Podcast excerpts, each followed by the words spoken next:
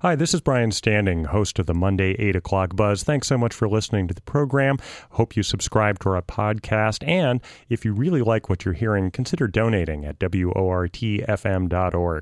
From now until February 4th, the University of Wisconsin Memorial Library will feature an exhibit entitled Oscillators, Resonators, and Tape Ohm My. Get it? That showcases pivotal moments in the history of experimental and electronic music using items from the university's deep archives of music collections. Steve Meyer, data strategist for the Mills Music Library, and Tom Caw, music public services librarian, teamed up to curate the exhibit, and they both join us now in the studio. Welcome, Steve. Hello, thank you. And welcome, Tom. Well, good morning. so, uh, how did the idea of this exhibit come about? Are you both electronic music aficionados yourselves? and what made you decide that this was a, a, history worth documenting? Well, that's a great question, Brian. Uh, this is Tom speaking. I'm looking at Steve.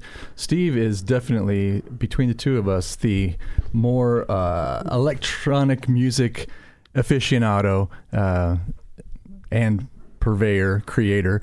Uh, I, of course, am a music librarian who I, I love all types of music. Uh, we had the opportunity, an opening came up in the display uh, of Memorial Library, our display cases, uh, in the exhibit schedule. There was an opening. We got to talking, and Steve was very enthusiastic about a couple of the holdings that we have at Mills Music Library, and we thought, why don't we see what all else we have that we can showcase? Steve, when did you first listening start listening to electronic music, and what did you uh, what kinds of things have you found in the archives at the library? Yeah, well, uh, I've been probably listening to electronic music enthusiastically for about thirty years, um, and I, I remember um, when I was actually in library school, I would see recommendations to some of the more um, lesser known early pioneers of electronic music. Uh, being in the being at the university, I went and checked uh, whether or not we had any of those old records, and so I found records by you know uh, composers like Tod Dockstader, um, and was really really interested in these things. Well, let's uh, let's get right to some of some of those cuts. You mentioned Tod Dockstader, and uh, we've got a cut now. Uh, Water Music Six. Do you want to say anything about this before we hear it?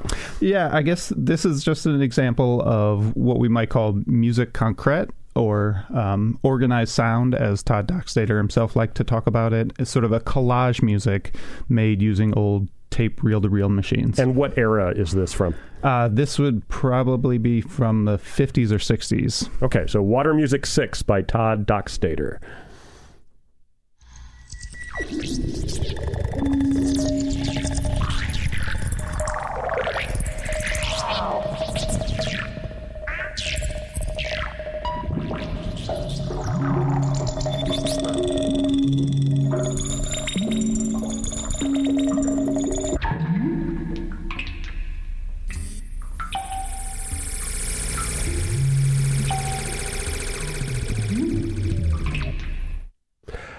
Right, so you said 1950s ish. I mean, that's that's pretty avant garde for 1950s, right? I mean, that does that. And I just hearing that, I would never have guessed it was that old.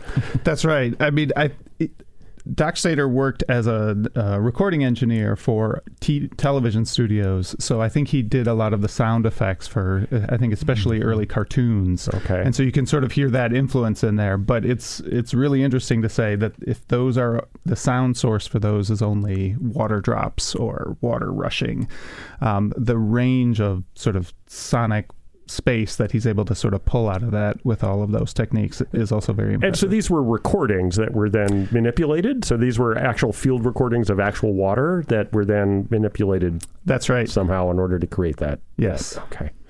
Uh, now, Tom, you've uh, got uh, something from uh, Don Voegeli. Am I pronouncing that correctly? It's and vaguely. Vaguely. Actually. Okay. You are vaguely close. vaguely close.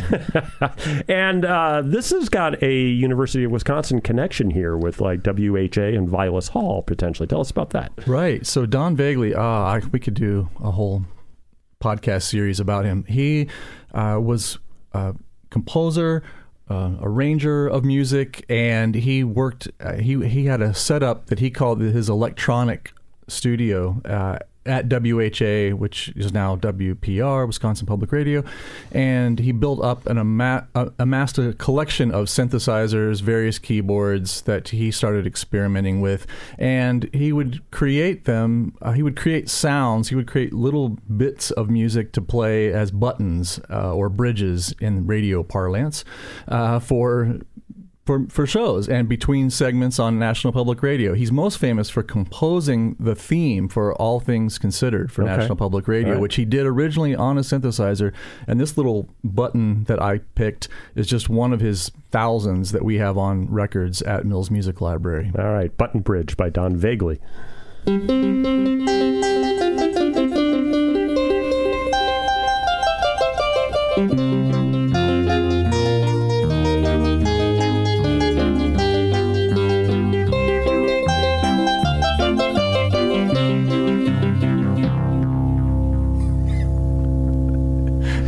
All right. Yeah. That's cute. Yeah, no, it's and it's funny, you know, we as I put on the web page about this exhibit, you know, we kind of loosely interpreted experimental, but it's all electronic music and he obviously he was using Moog synthesizers and he created, you know, a funny little dubby reggae happy tune there in, in, in the 70s in Vilas Hall, you know, in his little studio, which was at one point renamed the National Center for Audio Experimentation. Wow, that's ambitious. I know, I know. All right, Steve, uh, John Chowning, uh, tell us about him. And and this is interesting. I, I am interested in your description of this because you're talking about something called FM synthesis, right? And does it have anything to do with FM radio, which we're on right now? Would be my first question. and then secondly, you're talking. You're saying that this uh, next piece has is inspired by the golden mean and the Fibonacci sequence. Can you explain how those all fit together into a musical composition? Yeah, so um, FM synthesis or frequency modulation synthesis is a technique that involves um, summing two waveforms together. When you do that, the resulting waveform sort of changes its shape and therefore changes the timbre of the sound. So it turned out that this is a very efficient way to sort of change the spectrum of a sound in real time um, so that even early synthesizers could do um, a pretty tremendous amount of sound manipulation um, using using the equipment and techniques that weren't that powerful at the time.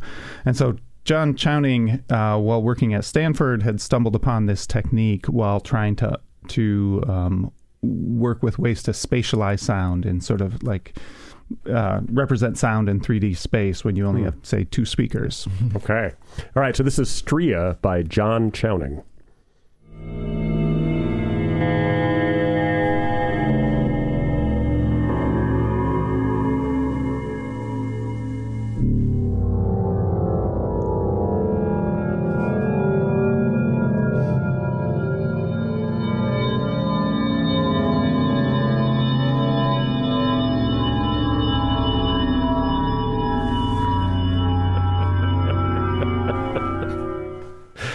That's uh, very sound. Sounds like a soundtrack in a way. Oh yeah. It, it does. It does. It reminds me of some maybe some of those early sci-fi movies and the kind of sounds you'd get for there. And, that- and that's a tiny excerpt. I mean, that piece goes on for a long. When uh, when was that created? Um, he composed it in, uh, I believe, the first the first performance that he did of it was in 1977. Okay.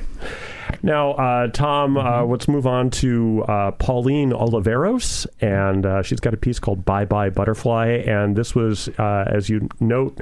Created in the San Francisco Tape Music Center in 1965. What was that all about? Yeah, the San Francisco Tape Music Center is one of the key locations in the United States for experimental electronic music development. Uh, they they set it up. Pauline Oliveros, Ramon Sender, and Morton Subotnick. They had the idea for it in 1960. They put, got it together in 61, and they eventually moved it to Mills College. No relation to Mills Music Library in Oakland, California. Um, and Pauline Oliveros was the first director of it once it moved to Mills College. Um, so anyway, Pauline Oliveros, this piece is called Bye Bye Butterfly. I just want to read from this description. So it, it's a two-channel tape composition made at San Francisco Tape Music Center in 1965. It utilizes two Hewlett Packard oscillators, two line amplifiers in Cascade, one turntable with a record, and two tape recorders in a delay setup. The composer arranged the equipment, tuned the oscillators, and played through the composition in real time. So she was using a turntable, playing a recording of Madame Butterfly, um, and that's why it's Bye Bye Butterfly in the title. All right, Bye Bye Butterfly by Pauline Oliveros.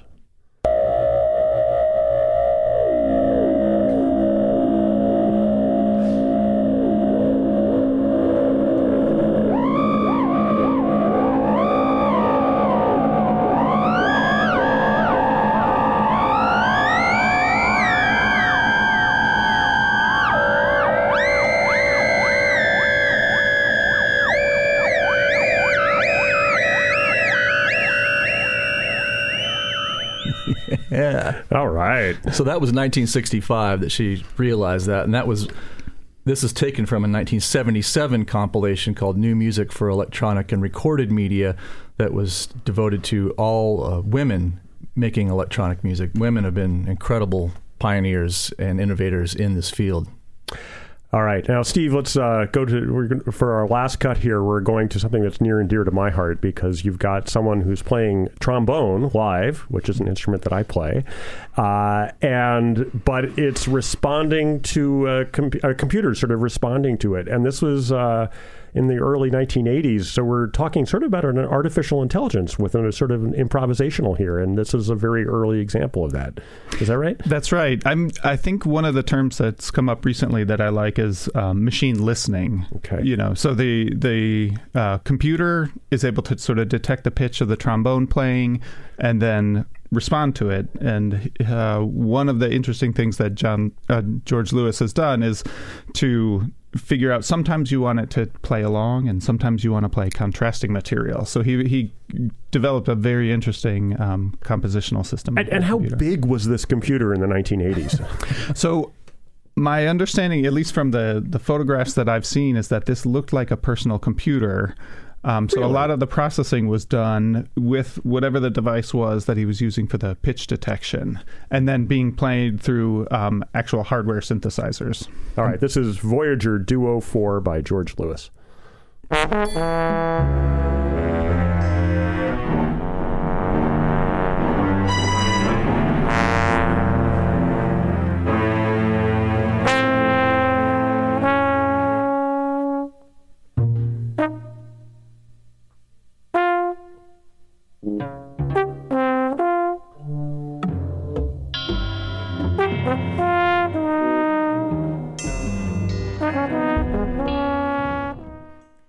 Oh, that's fascinating. Yeah. All right, we've been speaking with Tom Caw and Steve Meyer, uh, curators of the exhibit Oscillators, Resonators, and Tape Ohm My, on display now in the lobby of the UW Memorial Library, and that runs through uh, February 4th, I believe. Is that right?